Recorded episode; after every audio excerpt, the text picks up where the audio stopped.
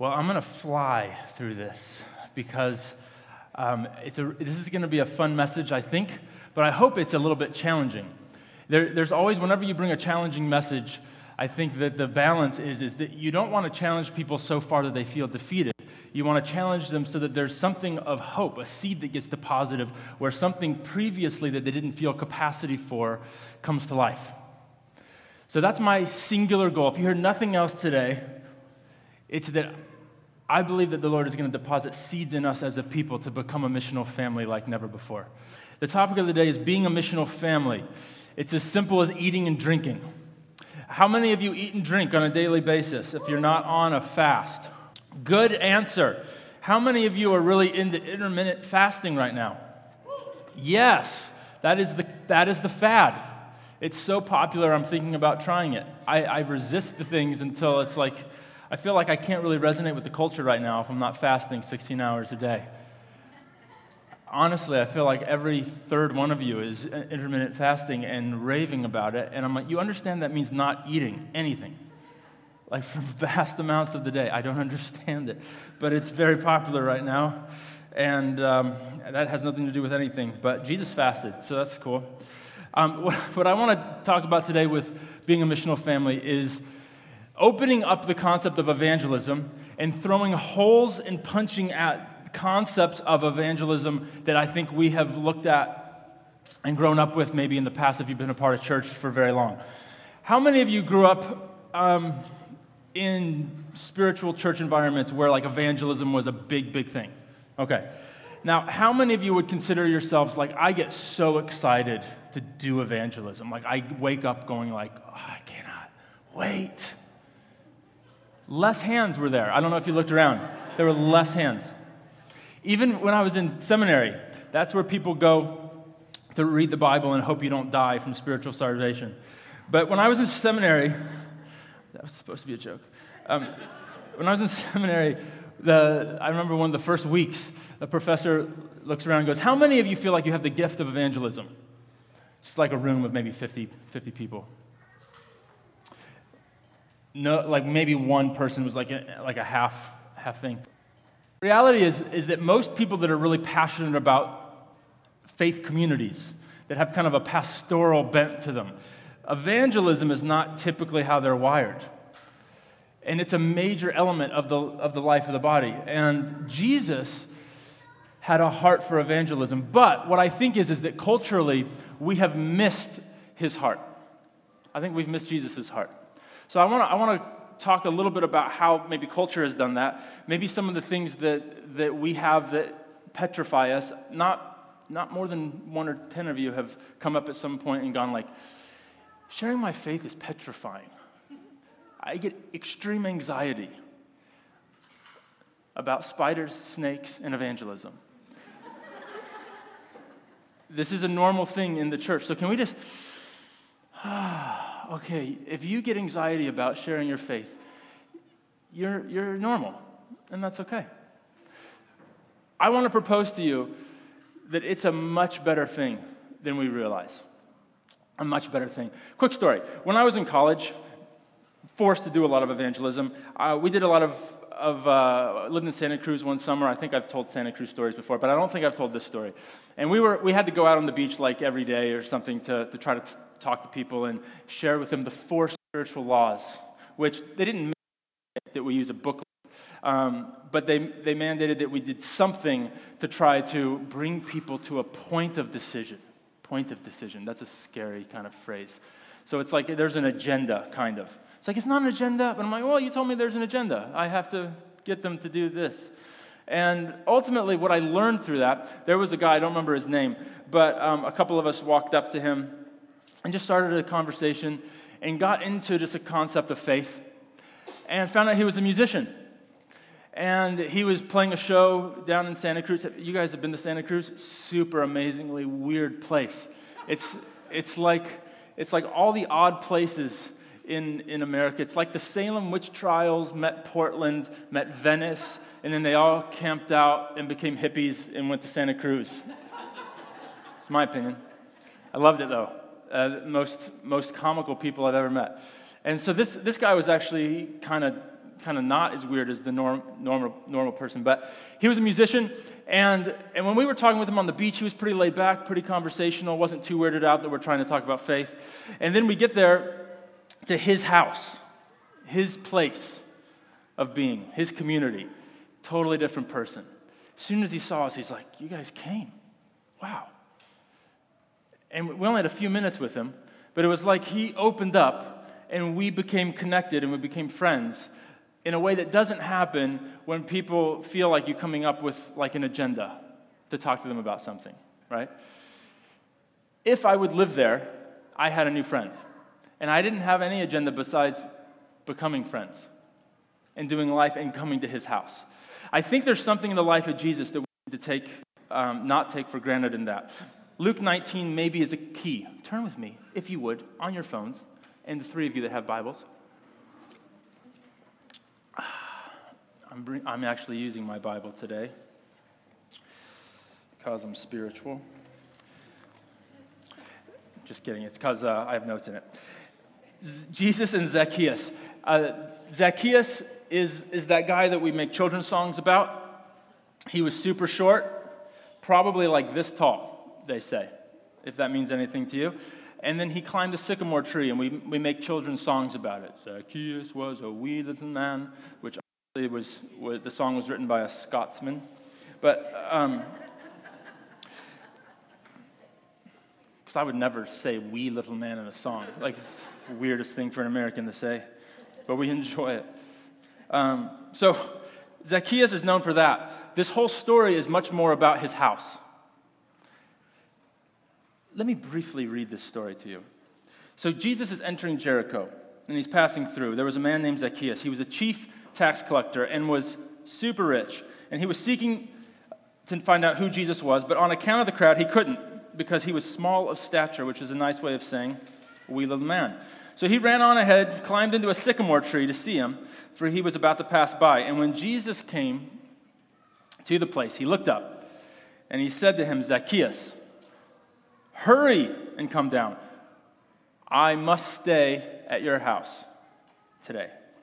So he hurried, he came down, and received Jesus joyfully. And when, and when they saw it, they being the religious leaders, they all grumbled, saying, He has gone to be with the guest of a man who is a sinner. Emphasis on sinner. And Zacchaeus stood and said to the Lord, Behold, Lord, the half of my goods I give to the poor. And if I've defrauded anyone of anything, I restore it fourfold. And Jesus said to him, Today salvation has come to this house, since he also is a son of Abraham. For the Son of Man came to seek and to save the lost. So, what's going on here? Uh, a couple things. The religious leaders had no interest in a man, a tax collector like Zacchaeus, being brought in to their holy family. Jesus was completely subverting that and saying, You don't understand what the family of God looks like. He emphasizes that by calling him a son of Abraham. He's in the family. For the Son of Man came to seek and to save these kind of people that you think are completely unclean, unsavable, and that we should stay away from. That we should accuse with titles like sinner, and that we should rationalize our reason for keeping them out. So we don't go to them, we set up an entire system to keep them away from us. But here's the thing I must stay at your house today is a word of honor. Jesus honored someone before he deserved it. He also shouldn't have known his name, but it was common in that day and age that a prophet would know who somebody was. So this was admonishing Jesus for being a true prophet in that day and teacher that people were following. And it was also common that when someone began to follow an influential rabbi, they would oftentimes give a significant offering. In this case, Zacchaeus, in his own unction, decides to give four times a restoration of anything that he's taken from anyone unjustly. Notice Jesus did nothing to convict Zacchaeus? Besides, I'm coming to your house and giving you honor. When everyone in the religious order says that shouldn't happen because of who you are. My favorite part of this entire passage is what Jesus doesn't do.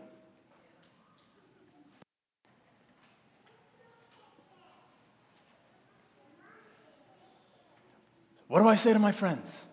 What do I do? What's my argument? How do I convict them that they need Jesus? Well, why don't we try honoring them and having a meal?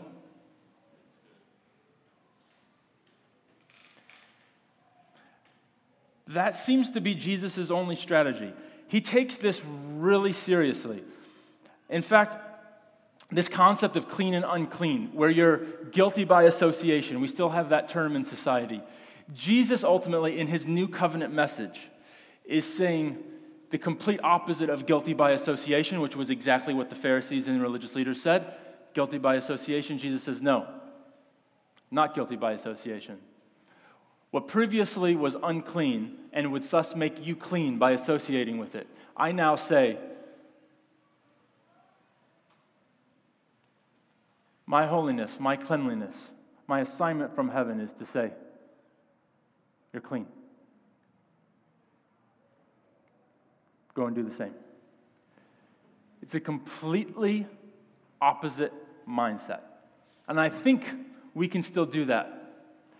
If you'll notice, the most passionate people in the church today tend to have predominantly Christian friends that are also part of the church that's natural in the sense of you're running after God. The people that are running after God with you are usually the ones right beside you doing the same things. But could I really urge us to look at the rest of the world that we've been deposited in and say, what if I started looking at life where I wasn't in survival and putting up an imaginary line of trying to surround myself with only people that believed and thought and lived exactly like I do. And I postured myself in such a way that, yes, I, I get my strength from a strong, beautiful, Jesus loving community, but I put myself in an environment because I believe that I've got love to give. I've got people I want to meet with no agenda besides honoring them, loving them, and calling out their divine purposes that God sees them, loves them, knows them, qualifies them, and wants them. You don't have to do that with a message. You do that by sharing your table.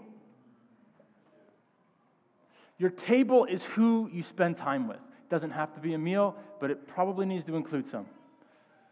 And it should probably have some decent wine. I'm just saying it's biblical, and it's why we have wine at Alpha. So, the, the beautiful part about this is that Zacchaeus feels that he is not guilty by association with Jesus. And that message is how Jesus subverts this concept of grace into everything he does without even saying it. Can we start to live grace without saying it? So, Judaism traditionally thought of this concept of restoration uh, uh, that, or restitution that, that Zacchaeus did as the equivalent of, of forgiveness. But here it responds to grace and invites this concept in. In ancient accounts of discipleship, a radical response with possessions was a certain sign of a newly acquired devotion to the teacher. So, what we have here is a man that has started following the way of Jesus with no message from his rabbi. It was a felt message at a table. Amen. Okay. So I want to highlight a couple other scriptures because Luke is obsessed with this. Because Jesus is obsessed with this. If you flip back, I'm not going to read the whole thing, but if you flip to just a couple chapters back in Luke 15, this is what he says 15, verse 1. If you look at this whole passage, it's about the parable of the lost sheep. But the first couple passages you may not even know because oftentimes when someone talks about the lost sheep thing that we've all heard, he goes out, the shepherd goes out, to, he has 99, and then there's one lost, so he goes after the one, right? But that begins with 15, verse 1, which again is, I'm going backwards, but this is segueing in to chapter 19 with Zacchaeus. 15, verse 1. Now the tax collectors and sinners were all drawing near to him, meaning Jesus. They were getting really close. So the tax collectors and sinners wanted to be close and associate with Jesus. And the Pharisees and the scribes grumbled again. That's the word for like, God can't stand you when you're grumbling. Grumblers and complainers, he says, wants to spew you out of his mouth. That's essentially what the Lord thinks of grumblers. And he always is talking about religious people for the most part when it's happening. And the Pharisees and scribes said this This man receives sinners and eats with them. Like the worst thing they can say is that Jesus eats with them. There's something that happens when you take the time for a meal in exchange. I know this is a cultural thing, and it means much more to their culture of honor than to our culture. But at the same time, when was the last time you shared a meal with someone who believed something completely opposite to your belief system? When was the last time? How, or how many times a year does this happen? It doesn't happen that often in our lives. It doesn't. And if it does happen a lot for you, here's my hand, here's your back.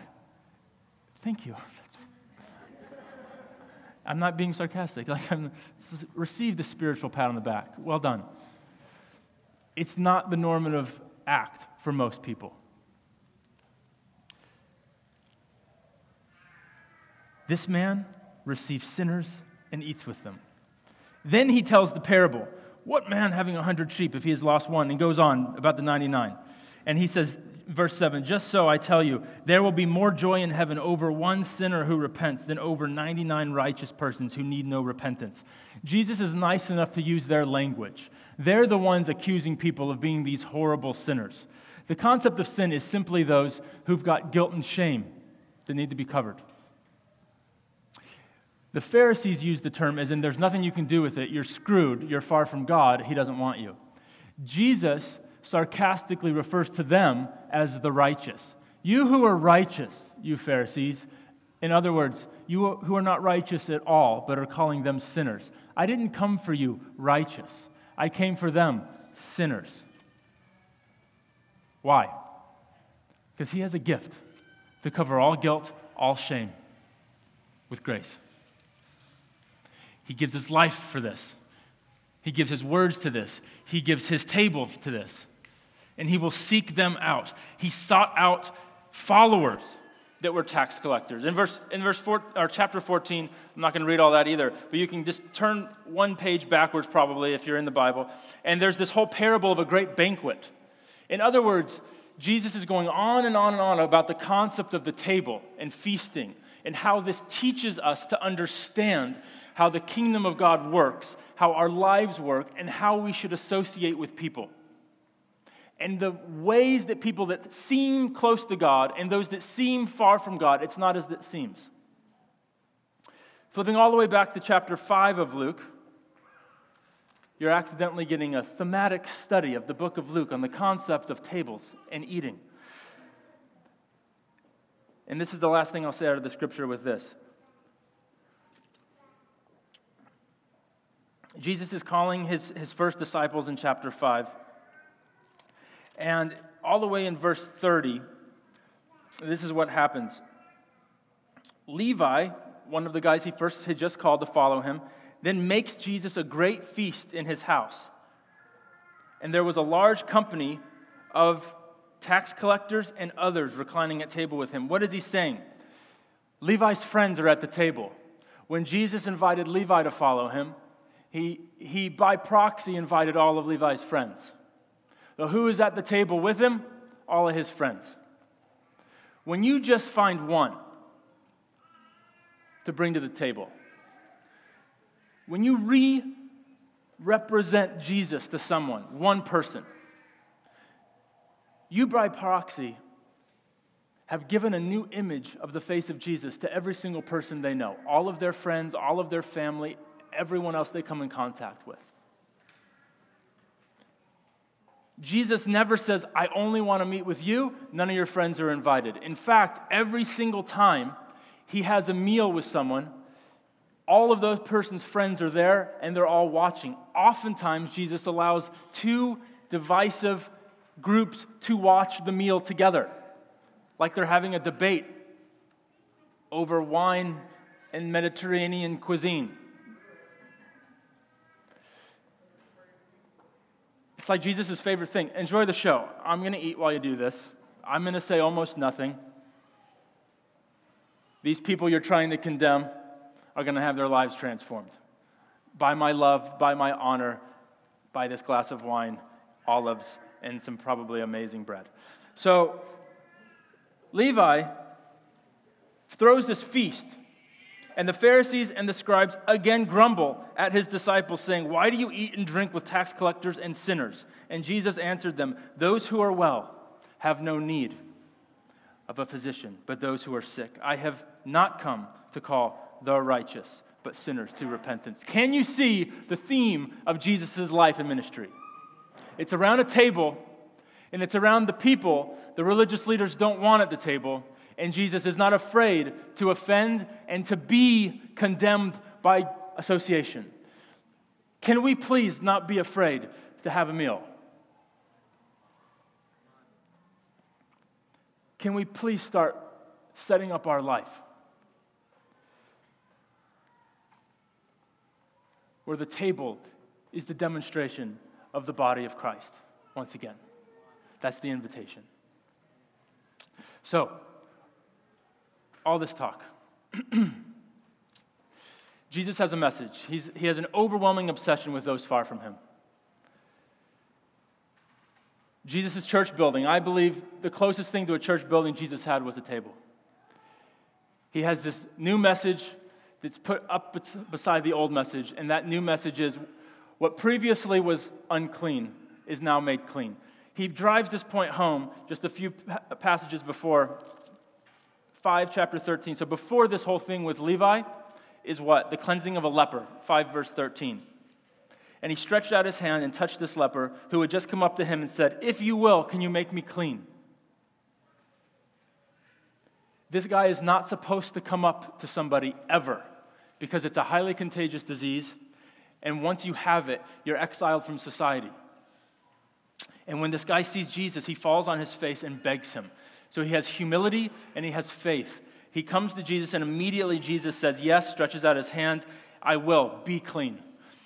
And he starts his entire ministry and his table ministry with the declaration of what was previously unclean, I make clean. They were obsessed with the cleanliness of the physical body, the spiritual body, and the table. Food was clean or not clean. If you still know Jewish people, they're obsessed with what's kosher and what's not kosher, clean and unclean. And Jesus is saying, What you think is unclean, I make clean. What previously in the law of Moses says, it will contaminate you. Go and show yourself to the priest, it says in this passage. Why? Because he wants them to do according to the law what Moses had them do when someone that was previously unclean was made clean or was healed. They could go back, be seen by the priests, and then be brought back into society. So, what Jesus wants is he wants this guy who's an outcast to go to the people of authority and have a declaration of wholeness and cleanliness attached back onto them and then be invited back into the family. And then all these other statements of sinners and the table are made in that context. It's super good. We don't have more time to go into it. So, to, to summarize those passages, notice how Jesus deals with the sinners versus the religious leaders. Don't miss that.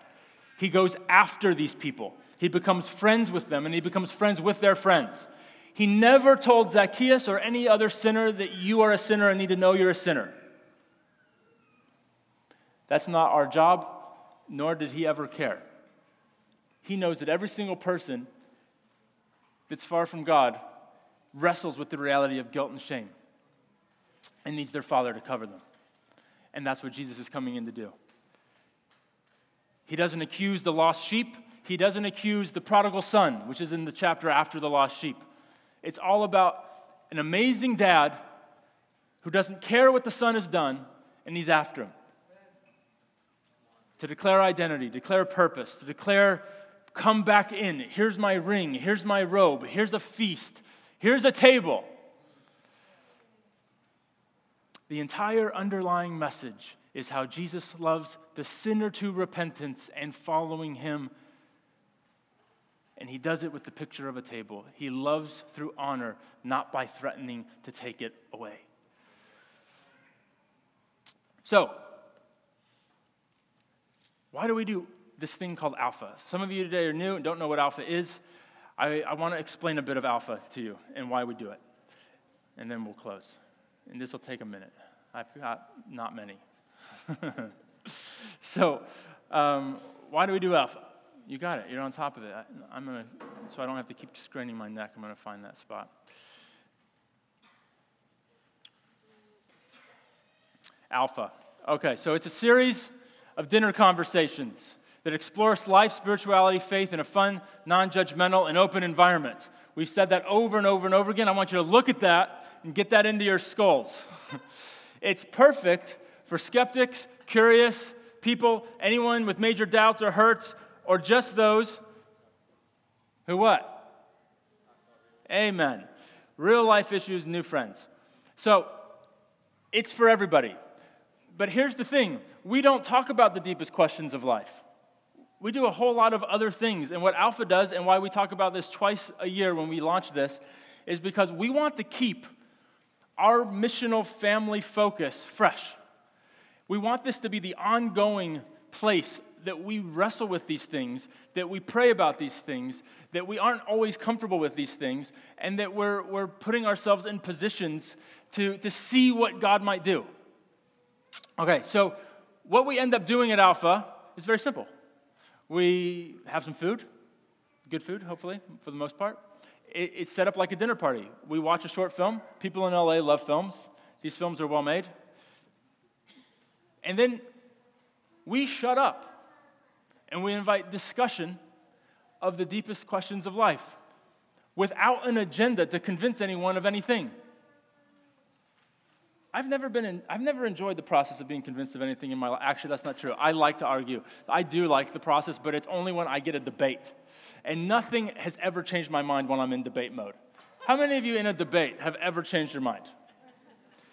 So let's not debate anything ever again. If you ever want anything positive to happen, debate to me is recreation. It's, it's, it's, not, it's not agenda driven. If you have an agenda, why would you debate? Have you ever watched any news program where they have a debate going on and the person just goes, Oh, you win? My favorite, I follow a lot of different news things, and, and I love when they go, This person demolishes this person in an interview. And so I get all excited. I'm like, Oh, this should be fun to watch. And I watch it and I go, like, No one got demolished. Like, this person didn't think, I'm thinking, like, Oh, that person just, you read the headline and you go, That person just got stopped in their tracks and goes, You know what? You win. Not once has that ever happened we need to get the concept of debating facts about our faith out because you will never win any argument, ever. In fact, and it's also really hard to see a person for who they are and to love them and honor them if, your if your agenda is convincing them of something. And I never see Jesus do this one time. So, all of you worried about what to say, here's the good news you don't need to say anything. The key to evangelism number one, don't say anything.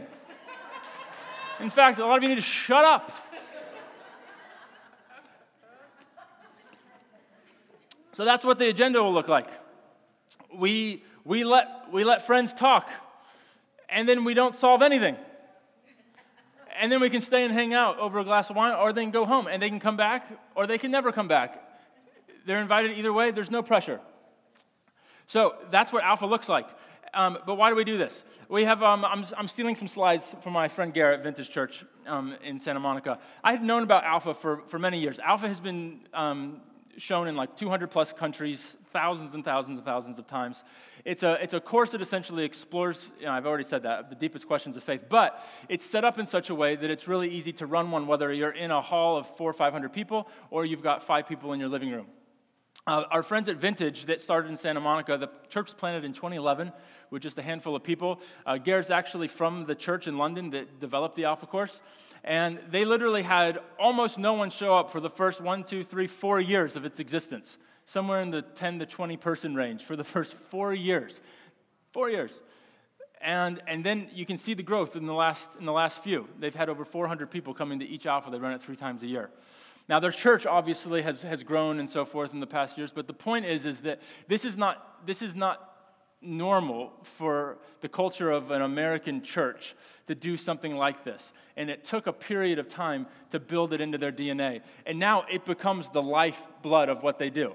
And, and I believe that what happened in my spirit wasn't that, that I didn't know what alpha was or that I was all for this. It was that I saw it done in a way that wasn't like the other ways I've seen something done. Have any of you done something where you're like, yeah, I'm familiar with that, and then you see someone do that thing or show you it in a new way, and you're like, well, I haven't seen it done like that? It'd be great if I had an example right now, but I don't. Um, this is my example. This is one of those things. Uh, Israel, I, I, this is my example. I never wanted to go to Israel. I was like, I, have traveled the world. I really don't want to get on and off a tour bus, and blah, blah, blah. it looks super boring to see a bunch of old stuff in rock. Then, a handful of years ago, a friend gave me a free trip. And so I said, shoot, I'll go. And it completely changed my reference. The way he did the trip completely recalibrated my mindset of what it could look like. And now we've been three times, Sue and I, and it's been amazing. And you should all go to Israel. And you should all do Alpha and it's because I think Alpha is the best tool that the church has to do evangelism like Jesus did evangelism around a table. And I'm going to go quicker now. So there's been a crisis of evangelism in our country.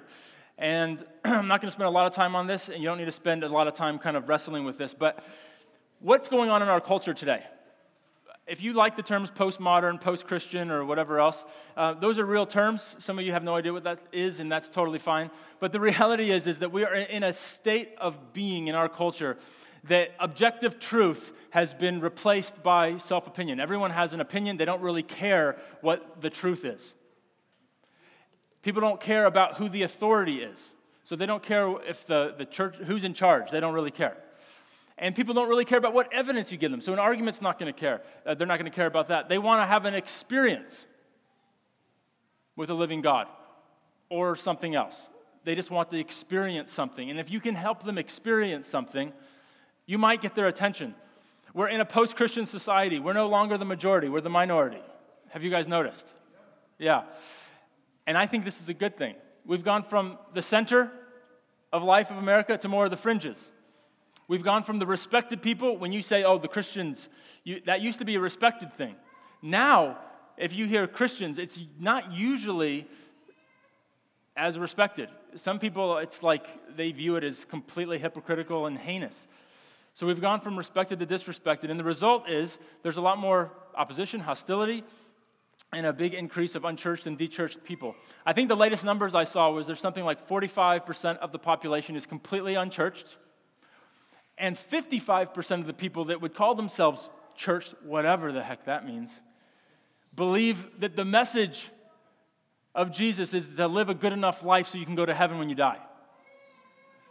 In other words, 75% of people in our society have no idea what the message of Jesus is all about, which is good news. You have plenty of people to invite to the table.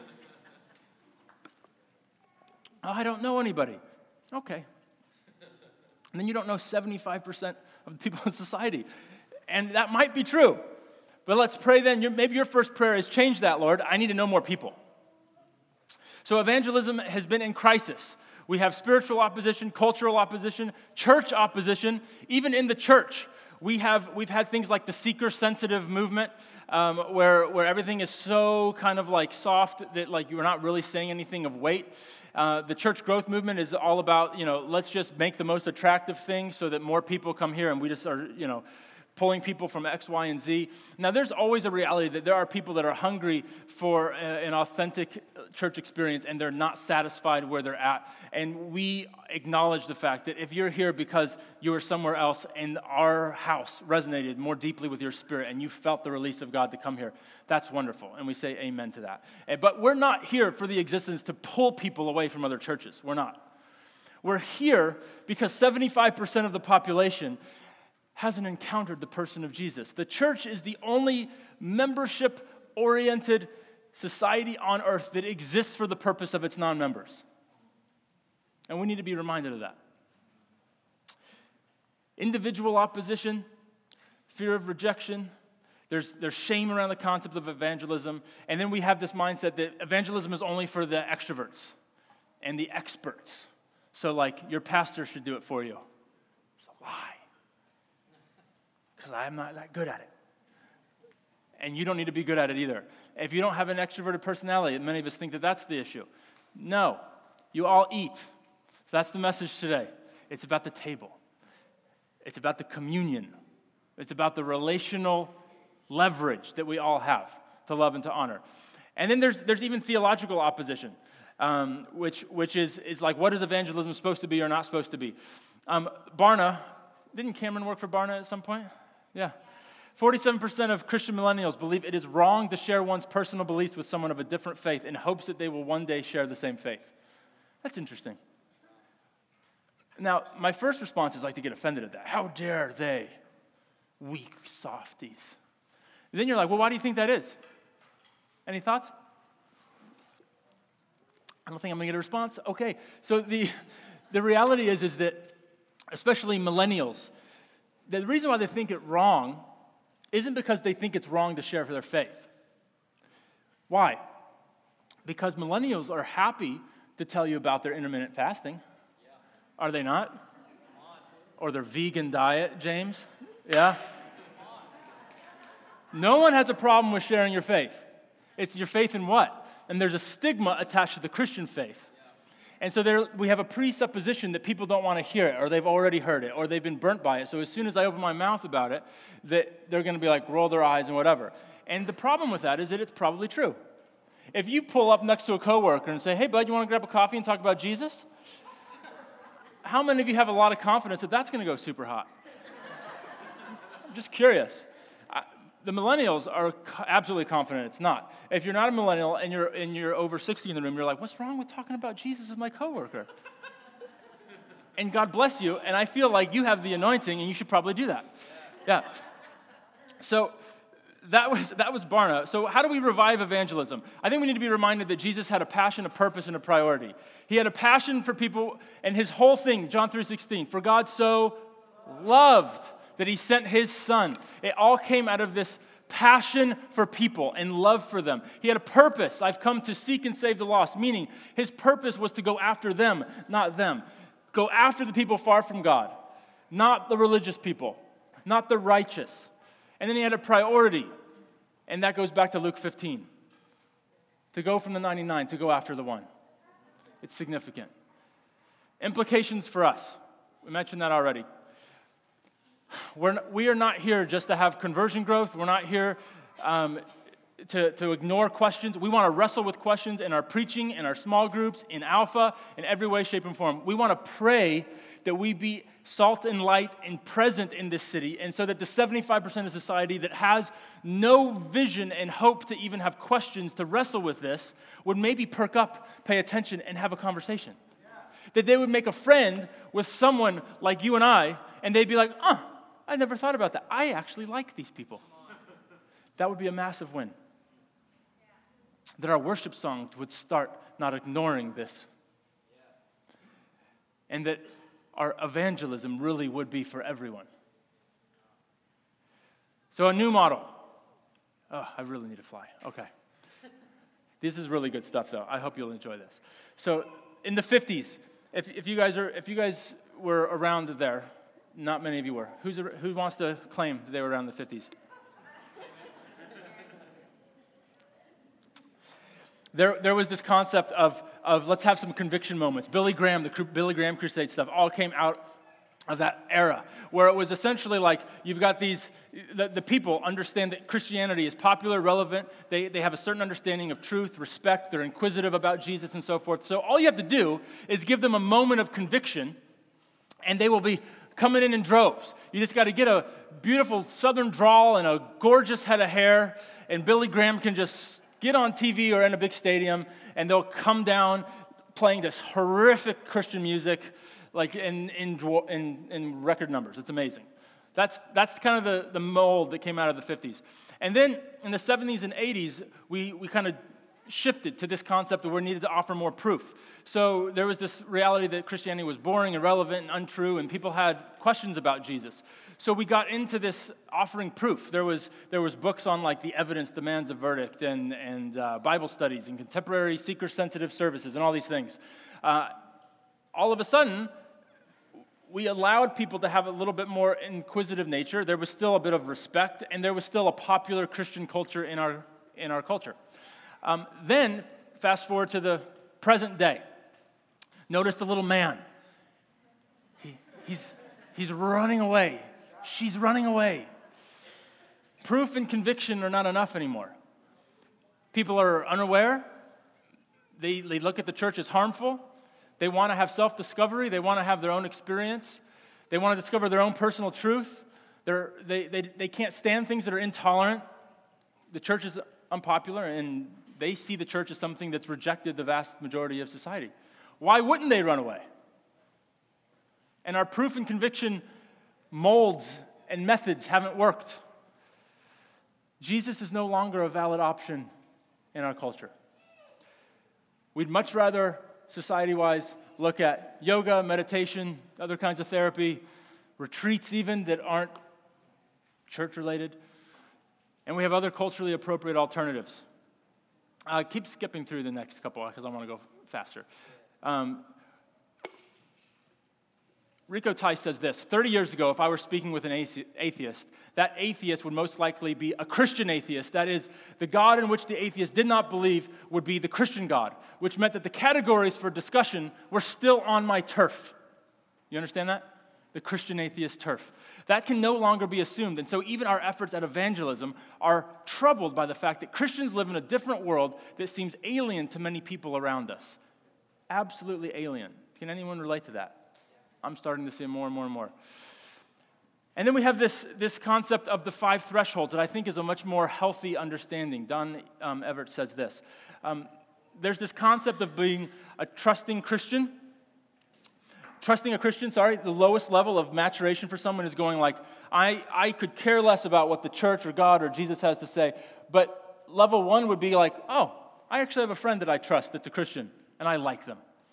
Then would be coming like, I am, well, you know what, now I'm curious to actually know more of what they believe. Then, then would be more opening to change something about their life, seeking after God in this person of Jesus, and then entering this place that Jesus calls the kingdom, his realm, his, his place of existence where the family of God exists. That's, that's what the, the, if you're going to put things on a scale, which I hate scales, it's easier to use banana.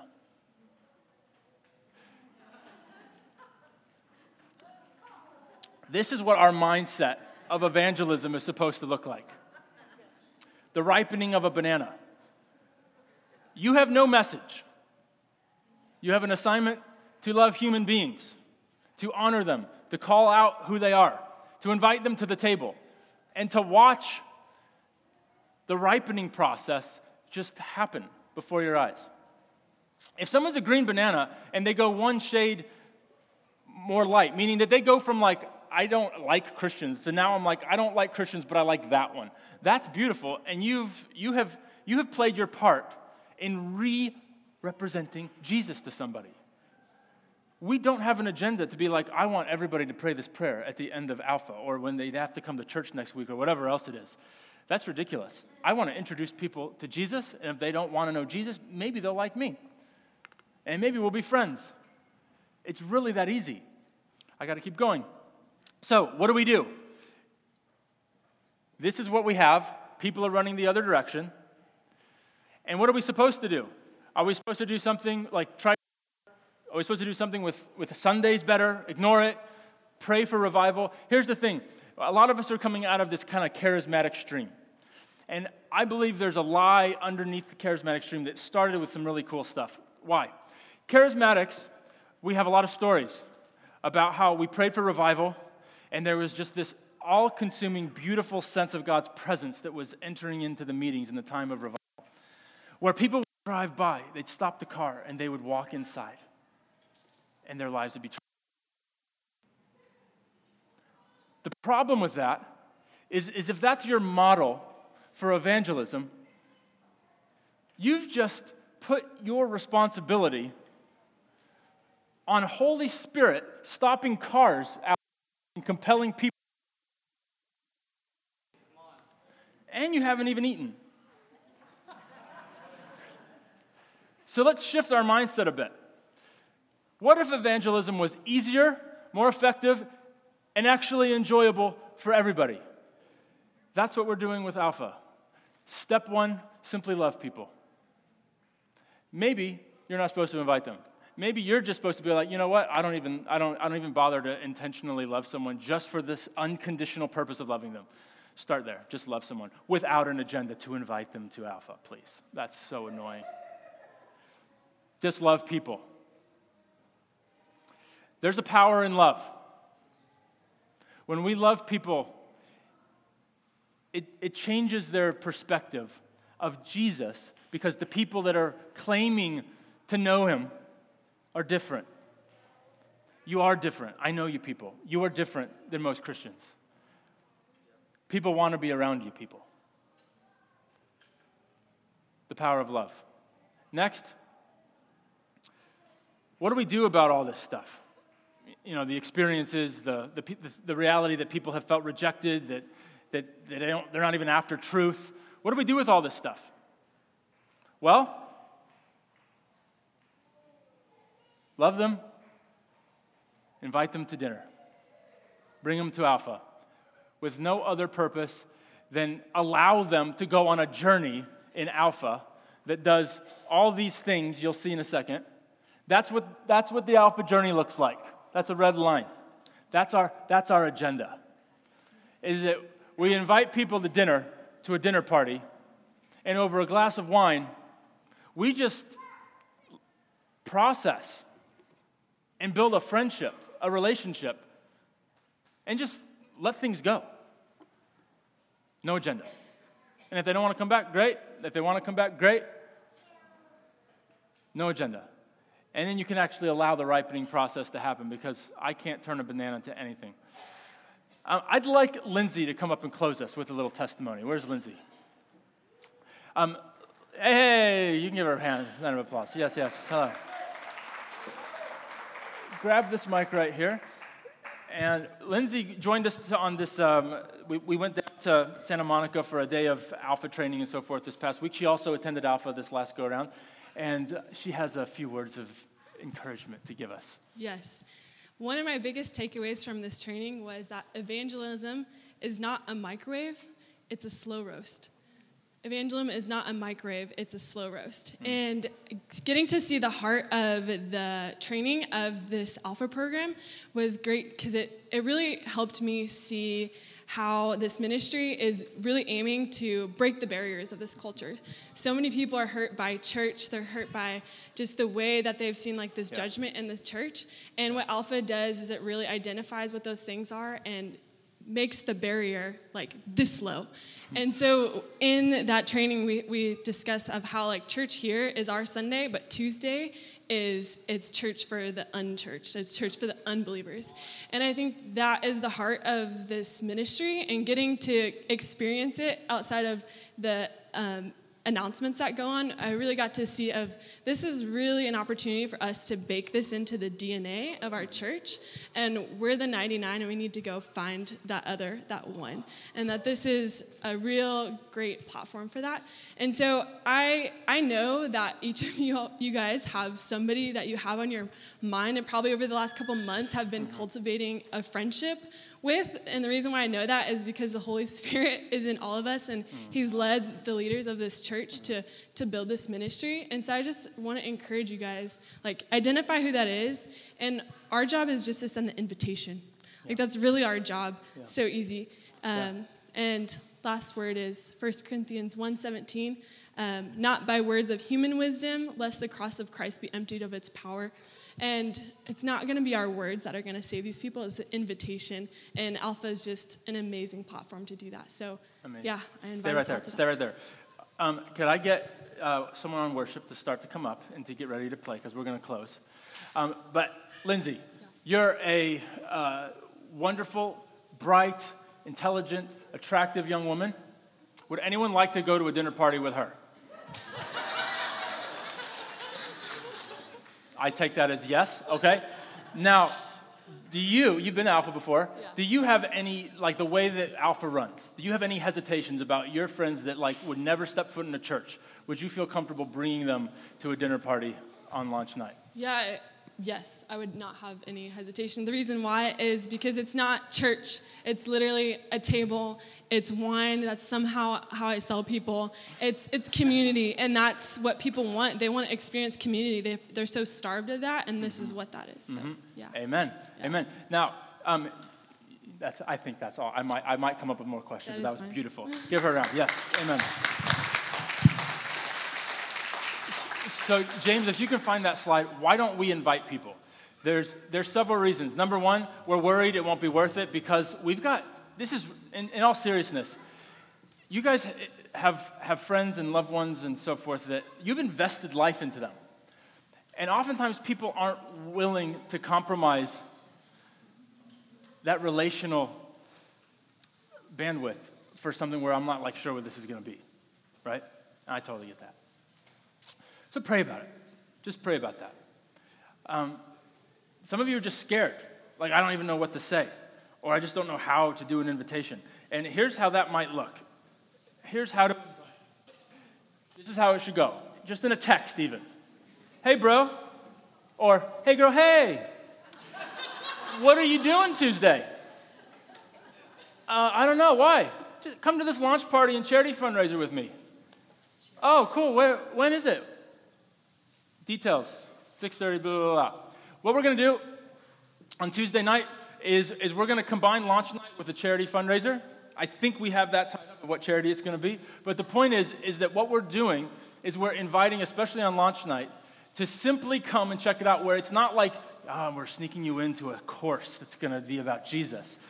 It's going to be a launch night where we acknowledge from the front end, as everyone's grabbing their, their hors d'oeuvres and a, and a wine, to, to essentially say, um, welcome to the party. Many of you are just here, or may not even know why you're here. We're, we're, we're promoting two events tonight. We're starting this Alpha course that's all about this exploring life's deepest questions, and we're having a charity fundraiser for this awesome charity um, that we're just going to share about. Uh, if you, if you want to sew into that, great. If you don't, great. We're just glad you're here. If you want to come back, wonderful. No obligation whatsoever. And then we'll get into the night, and that's how it rolls. It's really that simple. You don't need to be able to explain things to your friends or whatever to come. Also, this isn't just for people that have no concept of God. This is for all of us. Many of you have deep questions of your faith. Where it's like, what's the space that I'm supposed to wrestle with, like, this stuff? Alpha. We're gonna have different kinds of groups set up. So if you don't bring a friend, uh, you can literally say, hey, this is kind of my spiritual life and who I am, and we're gonna put you in a specific group to be able to wrestle with things that are appropriate for where you're at in life. So not all the groups are gonna have a bunch of atheists in it. A lot of groups are just gonna have Christians that have questions, and that's totally fine. Alpha's for everybody. Um, some of you are needed to be those people that, that, that just process with the people with questions. And that's just as valuable. Some of you simply can't come because of your schedule or little kids or whatever else. Totally fine too. What we are doing today is inviting the Lord to stretch us as a community to become ones that open the table and to go after the one and to start to embed this in the way we do life. Okay, I'm done. Let's stand.